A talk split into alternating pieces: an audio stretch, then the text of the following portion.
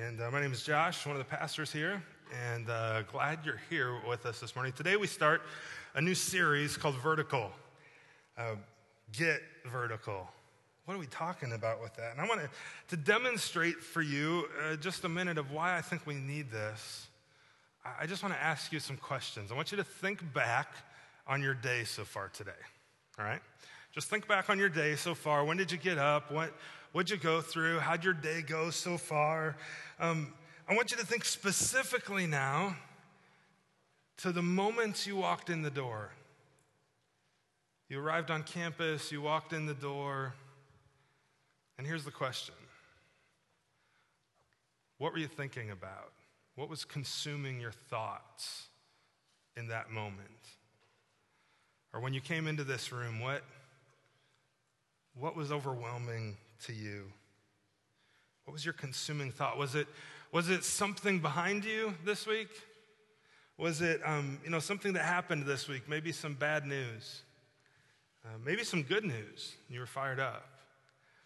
Uh, was it a big decision you had to make or that was made for you? Was it all the things you accomplished, or maybe like me, all the things I didn't accomplish this week? That I wanted to accomplish.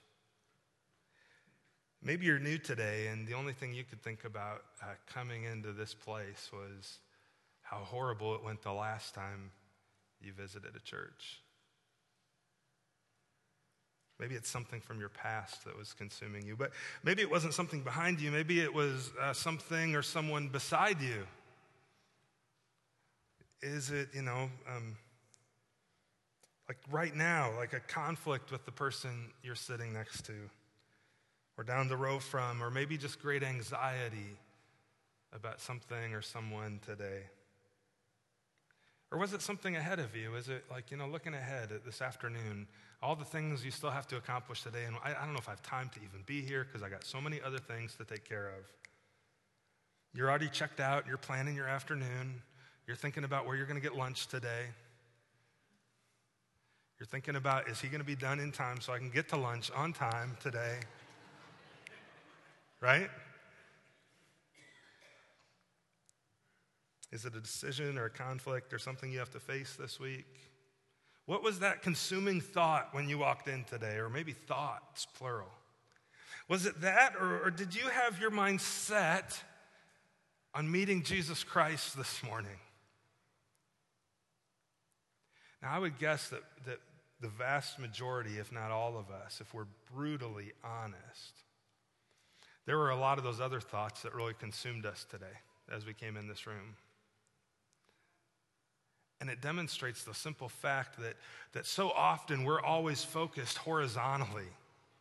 Those are horizontal things. Those are things on, on the plane of life as it is today. And they're important things, they're not unimportant. But, but I want to commend to you over the next, next few weeks here that uh, horizontal things are unending, they matter, but they're not fulfilling. And if you, if you spend all your time focused on the horizontal, you're going to miss the transcendence of Jesus Christ and what he really has for you. And as a church, we're going to miss it. Because let's be honest, there's a lot of um, horizontal things going on in our church, a lot of good things really good things. But, but more important is that we turn our attention vertical. So I'm going to be honest, like the last, last few weeks, last month or so, um, really few months for me, have been some of the busiest in my life in terms of just extra responsibilities piled on top of stuff. Um, I, I, just started making a list, just consuming. Uh, I just used one word leading, worship, the uh, 30 for 30, counseling, mentoring, death, uh, finances, health issues, family, teaching, anxiety. And then on top of that, having to squeeze in somehow 15 to 20 hours to preach, to prepare to preach. I'm not going to preach for 15 to 20 hours. Don't hear that. Some of you got really scared when I said that. Um, and I don't say that to make you feel sorry for me at all, but because I know that you've got a list just like it. You've got a list just like it that's just as long, if not longer, I told Hannah this week, I feel like my brain has been failing me. I just for, keep forgetting about certain things. And you know what the truth is, though? One, I, I've got too much going on. But second, my eyes are, are, are too often focused horizontally and not vertically. Because a glimpse, just a glimpse of who Jesus Christ really is, changes everything. Do you believe that? I'm going to show you from uh, God's word today.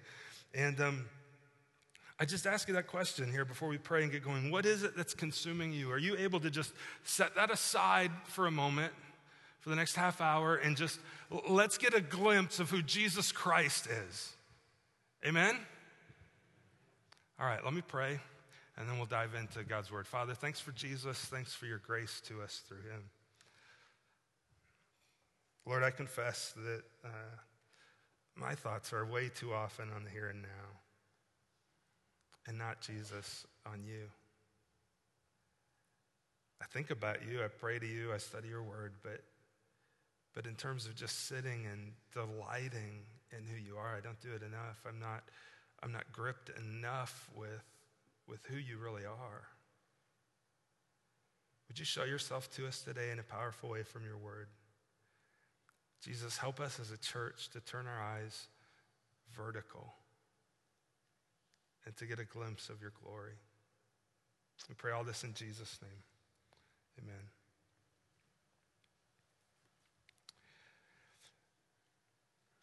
See, so uh, God promises joy and peace. Do you believe that? Yeah, I totally believe that. I hope you believe that. His word promises it. But isn't it true that like sometimes we don't always seem to experience that? Instead, we get we get busy again, kind of looking at all the horizontal, and we don't totally experience that. And I wonder why. Why is that? Well, I think it's because, you know, we rightly delight in the fact that God is gracious and loving and kind and personal and relational with us, but sometimes at the expense of his, as I said before, his transcendence, of his power of his eternality, of his, of his utter holiness and differentness than us. And when we, when we fail to spend time really examining that, then uh, when, when, we look up horizontally and we delight in these other things, we, we pray to Him, we ask Him for help, but then He doesn't come through, or, or worse, we don't feel like maybe He ever really could because we've, we've crafted a vision of Him that's only on this level and not really who He is. His holiness is, is how the Bible describes it. I wonder, what's your memory of the word holy? When's the first time you can remember hearing about holiness? Or even just the term holy? Can you, can you come up with a time? I grew up in, uh, in this really traditional Lutheran church, and it was out in the corn, surrounded by cornfields out in the country in Iowa, just like this church.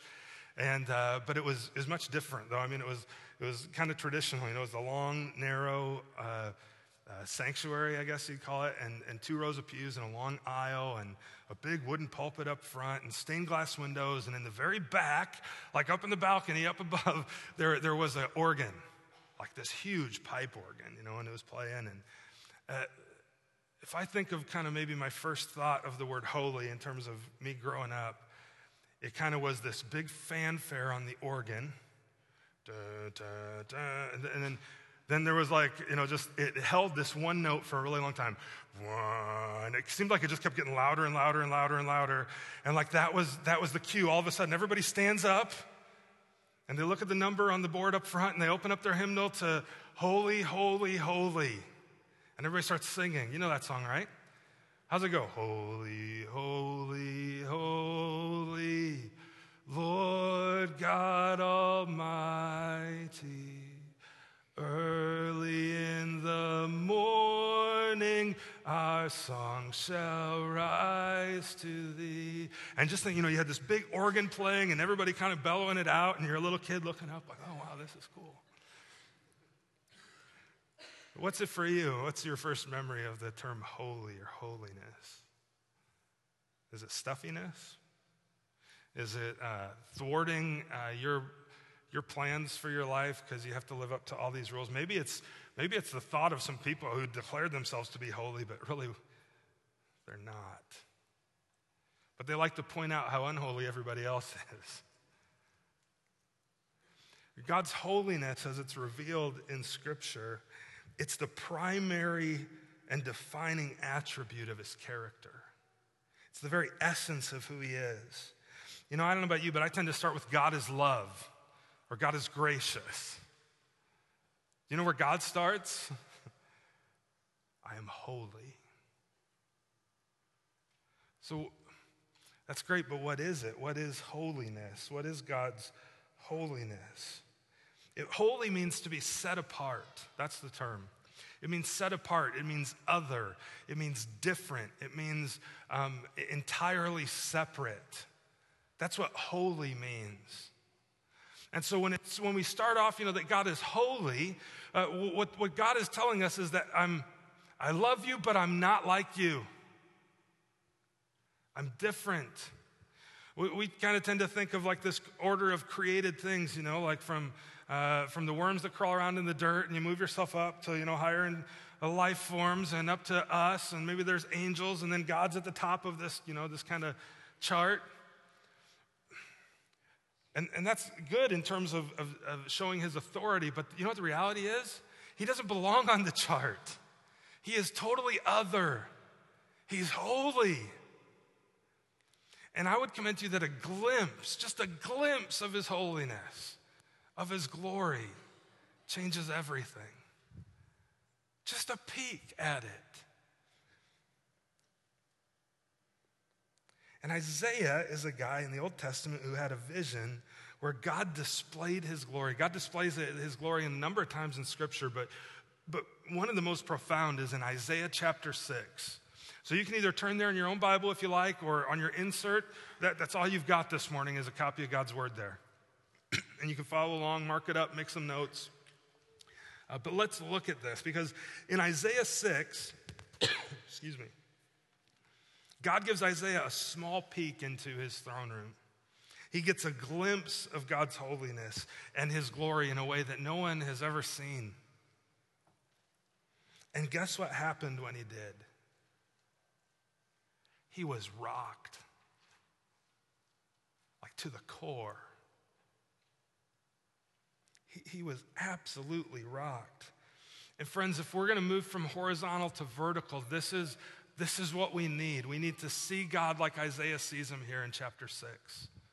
In all of his glory, see Jesus for who he really, truly is. So let's start there in verse 1 of chapter 6. It starts off, it says, In the year that King Uzziah died. How's that for a name? I've never met anybody named Uzziah, have you? It's kind of a fun name. Uzziah, to, to, you and, to you and I, you might read that at first and you think, oh, big deal. You know, he's one of the kings. Okay, cool. So he's dead. He's gone. He's been gone a long time. But for Isaiah in his day, this was a big deal. The year was about 740 BC. And uh, to Isaiah's original readers and to him, this, this date marked the end of an era when Uzziah died. Uh, we're told about uh, Uzziah uh, in Second Chronicles chapter 26. So I'm going to read there. If you want to turn there with me, you can, but if not, you can just listen. Here's what it tells us about Uzziah it says, uh, And all the people of Judah took Uzziah, who was 16 years old, and made him king instead of his father, Amaziah. 16. Anybody here 16? You have any 16 year olds with us today? Right there. Alex, you're 16. King Uzziah, how you doing, buddy? All right, that's what your mom pointed out, so you can blame her. 16 years old, he becomes king. But now look at this. And made him king instead of his father. He built Eloth. He restored, restored to Judah after the king slept with his fathers. Look at verse 3. Uzziah was 16 years old and he began to reign, and he reigned for 52 years in Jerusalem. Now, this was the year he died after reigning for 52 years. Go back to 1966, is 52 years ago. Imagine if someone had been president since 1966. Who, who was president in 1966? I should have looked it up. Johnson? So imagine if he was still president. He'd be pretty old. But can you imagine, like, eh, life was stable for that time? Because here's what it says about Uzziah. His, his mother's name was Jecoliah of Jerusalem, and he did what was right, verse 4, in the eyes of the Lord. Verse 5 He set himself to seek God in the days of Zechariah, who instructed him in the fear of God. And as long as he sought the Lord, God made him prosper. And the next 10 verses just tell about how prosperous Uzziah was. And he won all kinds of wars. He developed um, all kinds of, of machinery of war. Talks about things describing it sounds like a catapult or some things that fired arrows. And, and he became incredibly powerful. God just continued to bless him as long as he sought him. But look at verse 16. But when he was strong, he grew proud to his destruction. Seems to happen to a lot of people, doesn't it? You, you get proud, maybe in your power or in, in your uh, autonomy or whatever it is, and, and you fall. For he was unfaithful to the Lord his God. He became dependent on himself, basically, and he entered the temple of the Lord to burn incense at the altar, incense on the altar of incense, which he shouldn't have done. That was a job for the priests. The priests come in and they're like, Uzziah, no, you can't do this. That's our job. Don't do this. And he got angry. He got so angry with them. He's like, What, what are you talking? Get out of my, I'm going to do this. And then it says that the priest saw on his forehead, if you keep reading, the, this, these white sores break out. God struck him with leprosy. And he got sick. And I, I believe it says here for the next, um, it says Uzziah, now uh, King Uzziah was a leper to the day of his death, verse 21. And being a leper, he lived in a separate house, for he was excluded from the house of the Lord. And Jotham, his son, was over the king's household, governing the people of the land.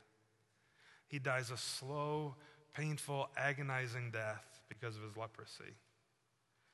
And now uh, we're told by Isaiah it's the year that this guy who had reigned forever and done so well, but now in his sin threw the entire nation into turmoil, and now he's died. This was a big deal. This was a marking point um, in the history of Israel. And in the midst of all this confusion, God calls Isaiah to be his mouthpiece. And so in the, in the year that King Uzziah died, it says, I saw the Lord. Now, you ever uttered those words, those four words? I saw the Lord. That, those are some remarkable things to say, isn't it? I mean, for, for Isaiah to say this, I saw God, I saw the Lord. I mean, uh, you, you, could, you would never be the same if you truly saw the Lord. Now, we're not told, you know, what the deal was, if he was dreaming or if he was awake or if he was transported somewhere. Just that he went into the throne room, went to the temple, he saw the Lord. God gave him a vision. He was supernaturally allowed, allowed to see the, the throne room of God. Now, notice in your text, it says, uh, is Lord capitalized? The L probably is, but are all four letters? No. Do you know most translations, uh, just something to help you here, if, if you're reading the Old Testament and it says Lord in all capital letters, that, that, that means it's referencing the Hebrew personal name for God, Yahweh. Well, in this case, it's not all four capital letters. The ESV does this, uh, as do a number of other translations. It's, it's capital L, lowercase O R D. And so it's a reference not to uh, the personal name of God, Yahweh, but to his position as the one who's, who's on the throne, ruling, reigning, Lord, King.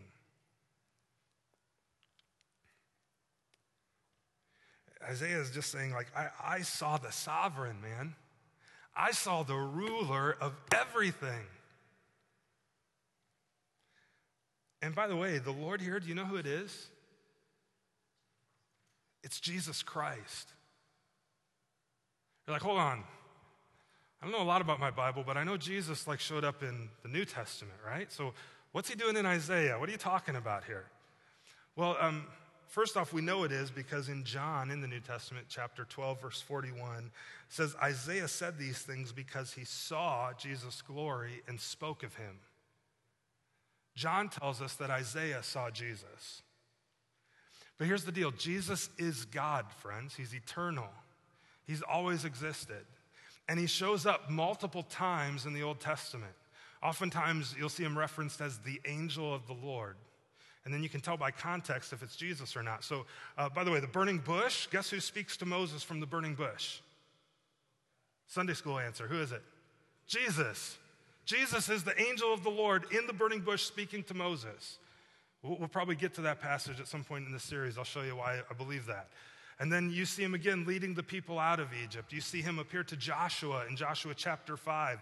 The, the commander of the Lord's army shows up to Joshua with sword in hand. Joshua freaks out, falls on his face before him, and worships him. Now, any other time that there's an, an angel or a person that someone worships and it's not God, immediately they say, Get up, I'm not God. He doesn't do that to Joshua. Joshua worships him and, and he says to him, He says, So are you for us or for our enemies? And he said, No. In other words, I'm wholly other. I'm different. I'm, the, I'm God. And Jesus shows up to Joshua, and he shows up multiple times throughout the Old Testament. And he shows up here in Isaiah chapter 6. John confirms it. So if you doubt me, just if then you're, you're doubting what the apostle John tells us in the Gospel of John. Uh, so Jesus shows up in the Old Testament here. That's who Isaiah is seeing in this vision. I saw the Lord. You, you could change it. I saw Jesus. I saw Jesus Christ. You know, there's a very similar account that happens to Isaiah's, Isaiah 6 and Matthew 17 with a few of the disciples. They go up the mount, uh, they see Jesus transformed, they see his face glow white, and then uh, quickly a cloud covers him, and they hear the voice of God, and there's so many parallels. It's kind of a fun study if you want to do it. Look at Isaiah 6 and Matthew 17 side by side this week and compare the two. But Isaiah in chapter 6, he's seeing Jesus. It couldn't have been the Father. John 1:18 says no one has seen God at any time. But, but the only begotten Son, who is the bosom of the Father, he's declared him. See, the Father delights to exalt the Son. That's why we say it's all about who? Jesus. I think there's a very real possibility that uh, in heaven, and I, I, tend to be of this persuasion, the, the only person of the Trinity that you and I will see is Jesus Christ. Now, again, that open hand, I'm not going to die for that one, but that's what I believe. Um, and the Spirit, what does the Holy Spirit do? Jesus said he'll only do what I tell him to do. He'll only speak of me. He, it's all about Jesus Christ. And that's who Isaiah is seeing. So look how he sees him. What's he doing? Uh, look at the next phrase. I, I, I saw the Lord. What's he doing? Sitting on a throne. Sitting. He's not pacing back and forth, going, I don't know what's going to happen. I don't know what I, I don't know what to do. He's not pacing back and forth. He's sitting. He's not wringing his hands. Oh, I'm so anxious about this. What's, what, what's going to happen with the stock market? Uh, what's going to happen in the elections? He's not struggling. He's not searching. Where is he? Tell me, what's he doing? Sitting. He's calm. He's collected. He's settled. He's secure. He's certain. Why? He's in control. There's nothing to fear, nothing to worry. He's in control. Do you believe that? Man, when you get a glimpse of who Jesus is and you realize eh, he's not worried, he's sitting on his throne, seated, in control. You're like, yeah, but even that thing that I'm going through, like, yes, he's got it. Yeah, but what about that? that uh, yeah, that too. He's in control. And he's seated with his feet up, not concerned. The earth is his footstool, we're told later in Isaiah. He's relaxed. How difficult could this problem be for God? Not at all. He saw the Lord sitting on the throne. And it wasn't just any throne. Where was this throne? What's the next phrase? High and lifted up. So it's not just any throne, it's like the throne. High and lifted up, exalted.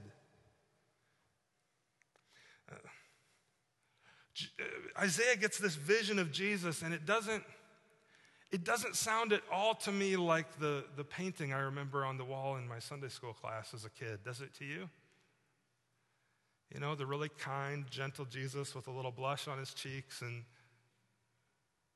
now, is Jesus gentle and kind? Yes, but he is also incredibly fierce. As Isaiah wrote, he's good, or Isaiah, excuse me, as C.S. Lewis wrote, he's good, but he's not safe. And this is who Isaiah sees in his ineffable glory, unapproachable light. The Bible says no one can see him and live. And look at, he keeps describing it. He's high and lifted up on this throne, and the train of his robe fills the temple. The train of his robe.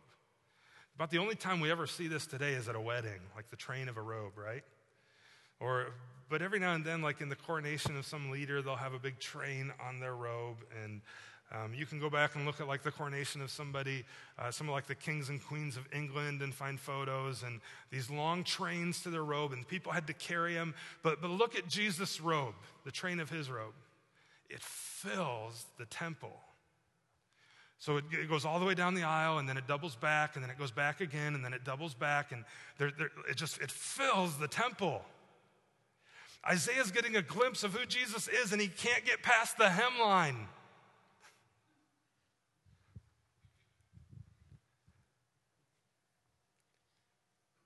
Just imagine if his robe fills the temple, what about his presence? What about his glory? Isaiah just moves on. He's like, okay, well, above him stood the seraphim. The seraphim are, uh, we don't really know much about them, other than seraph means burning, burning one. And so seraphim, we add an S to our words to pluralize them. In Hebrew, you add im, I am in English. And so seraphim means plural. There were multiples of them. And it, literally, that just means burning ones. And we're not given much of a description of them other than they're some type of servant to the one who's sitting on the throne. And they're huge and they're powerful and they look, I mean, my guess is that that title is because that's the best way Isaiah could describe them. They were like these dudes on fire next to the throne. And they had six wings, they were unbelievably powerful. And with two of them, they, they covered their eyes. And with two, they covered their feet. And with the other two, they flew. They, they, were, they were constantly serving the one who's on the throne. But isn't it curious that of, of their six wings, four of them were in relation to the one who's on the throne, hiding themselves, and only two were used, two of the six, to actually do anything and serve? Why? Because of who Jesus is. Listen, they didn't act up in his presence. They only did exactly whatever he wanted them to do. And look at what, he, look at what they're saying to one another. You got that picture of them flying around? They, they start calling to one another. Now, what would you imagine them calling to one another? Whoa, there's Jesus. How cool is that? No, no, that's not what they say. What do they say? Something almost holy, holy, holy is the Lord God Almighty. The whole earth is full of his glory. And, and, the whole time, their wings flapping and serving him. And it goes on, and it goes on, and it never ends, and it goes on continually to this day. Sometimes you ever, you ever, you ever get frustrated sometimes if you're singing a song and like the, the chorus repeats over and over and over and over? Well, this has been repeating forever around Jesus' throne. See, when there's something worth saying about God that's true, it's worth repeating. Holy. Let's just try that. Why don't you guys over here try it? Holy, holy. That's, that's weak. Like you yelled at the TV louder when Purdue, when that guy got the flag at the end of the game the other night. I know some of you did. Say with me, come on. Holy, holy, holy is the Lord. Now they called out, and from the other line over here, all the seraphim over here, what were they shouting? Holy. Holy, holy. And then this side. and back and forth, and it just keeps going and going and going, declaring how incredible God is. And it's a whole lot louder than we were. I guarantee you. It never stops, it never ceases. You know, nowhere else in Scripture, or, nowhere in Scripture do we see an attribute um, repeated three times of someone other than of God and only of his holiness. See, in Hebrew, uh, you would repeat a word to emphasize it. So, like if, if you would look at Isaiah chapter 26, it talks about uh, in, in him, you keep him, Lord, in perfect peace whose mind is stayed on you. But in the Hebrew, it doesn't say in perfect peace, it says, you keep him in peace, peace, him whose mind is stayed on you. It's repeated. You know, so it, it'd be like if uh, I ate a big lunch this week. If I was saying in Hebrew, I'd say, I ate a lunch lunch. You know? I, you just repeat it. But this is the only attribute repeated three times in Scripture. And it's only ever repeated of God, of Jesus Christ. Holy, holy, holy. Like the little kid who doesn't know, you know, his suffixes and he says, it's the bestest ever. Like that's just, it's just holy, holy, holy. The whole earth is full of his glory. And look at verse 4 the foundations of the thresholds shook at the voice of him who called. In other words, uh, Isaiah made it about as far as the door frame, and it was shaking as if, don't, don't come any nearer. And then it says, and the house was filled with smoke. He got a glimpse, then the house was filled with smoke. Now, why is it filled with smoke? Well, I think probably as an act of grace toward Isaiah so that he didn't uh, see God in his full glory and die. The same thing happens on the Mount of Transfiguration. They see Jesus for a moment, a glimpse of him beginning to shine, and then a cloud and smoke descend to veil him from them. So just put yourself in Isaiah's spot, okay? You've just seen this, you're getting a vision of this. And by the way, it's in, uh, it says the foundation, the threshold of the, of the temple of the throne shook. What had just happened in his life in the, or in the temple? Smoke, but just think, think back to the context a little bit, to verse 1. What had, what had just happened? Uzziah died and where did he get sick and what caused his death? When he went into the temple, into the presence of God where he shouldn't have been. And now this is happening to Isaiah. And he's standing, no, he's not standing anymore, he's on his face. And look what he says. We finally hear from Isaiah Woe is me. The word woe uh, literally means that some kind of calamity has fallen on someone or something, or it's about to. Malachi says, Who can endure the day of his coming? Who can stand when he appears? In a very real sense, Isaiah is just saying, So that's God? That's Jesus Christ? I'm toast. I'm done. Woe is me. For I'm lost. I'm a man of unclean lips. I dwell in the midst of a people of unclean lips. David said in, in Psalm 130 uh, if the Lord would keep track and mark all of my iniquities, all of man's iniquities, who could stand? Isaiah trembles and he's on his face in a moment because of God's glory. He says, For my eyes have seen the King, the Lord of hosts. I'm ruined. I'm filthy. Even my lineage is all filthy. I'm from a people of unclean.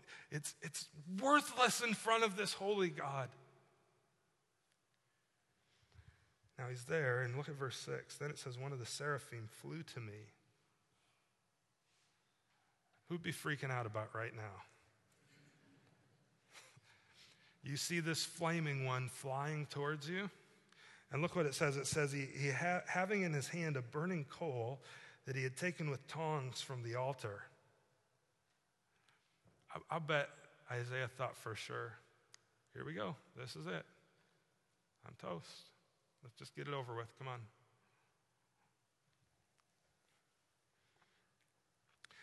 Because here's the deal uh, God calls us to holiness like he is holy.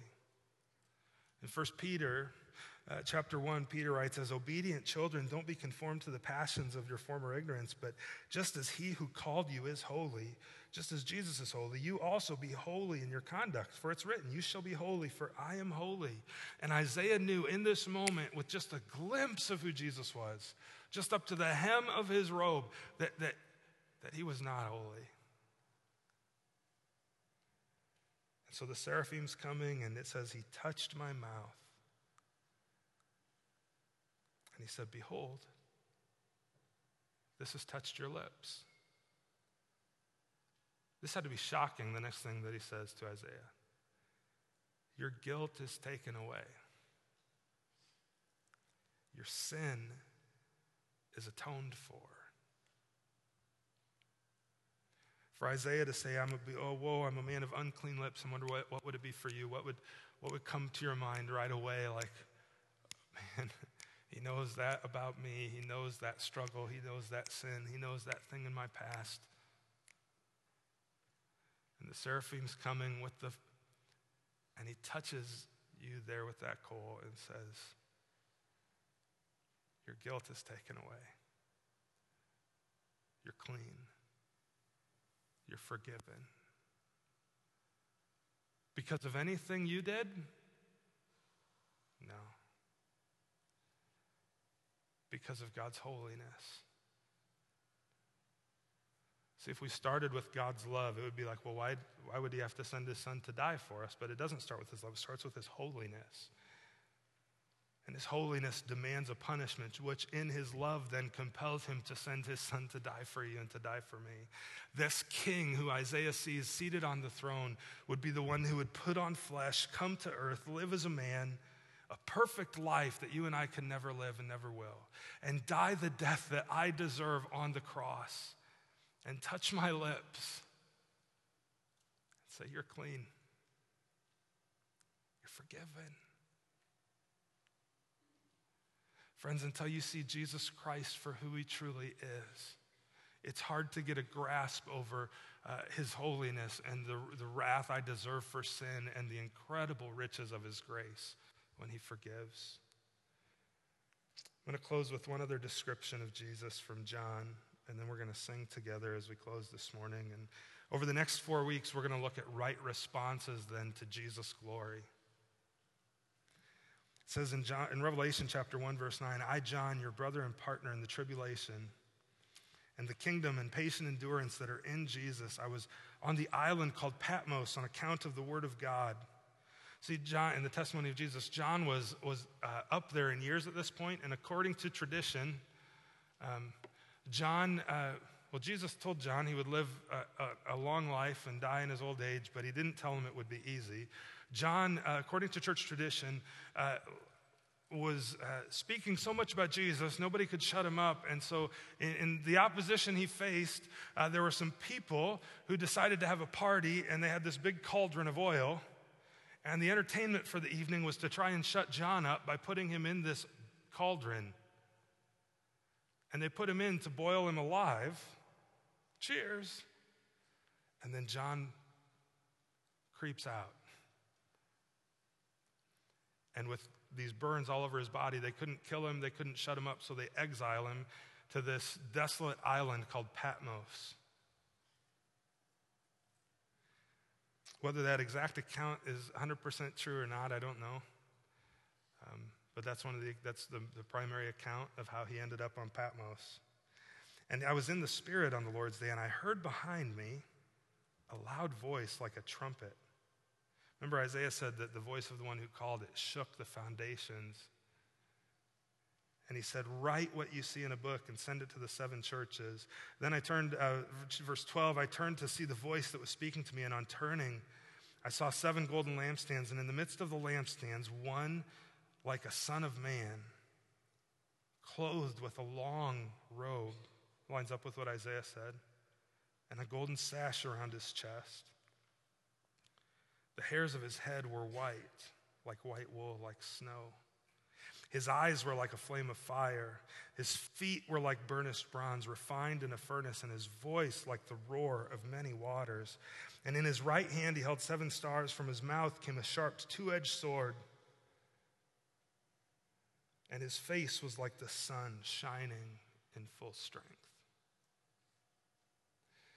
And when I saw him, I fell at his feet, though dead. But he laid his right hand on me, saying, Fear not, I'm the first and the last. This is Jesus Christ. If you haven't turned to him, woe to you. Trust him. And if you have, let's, let's get our attention vertical to get a glimpse of who Jesus really is. Amen? Father, thanks for Jesus. Thanks for uh, your grace to us through him. Thanks for his power and his all surpassing glory. Holy, holy, holy is he. Lord, it's incredible that in, in the very midst of Isaiah seeing Jesus, seeing you for who you are, you showed him grace. When that could have and could have rightfully been the end for him. You showed him grace and goodness and mercy. And for us too, Jesus, as we see you for who you are, it motivates us to live in a way that's right, but it also uh, amplifies and exalts the glory, Jesus, of what you've done and accomplished for us. Might you turn our attention vertical, and all the horizontal things will come into focus. We pray this in Jesus' name. Amen.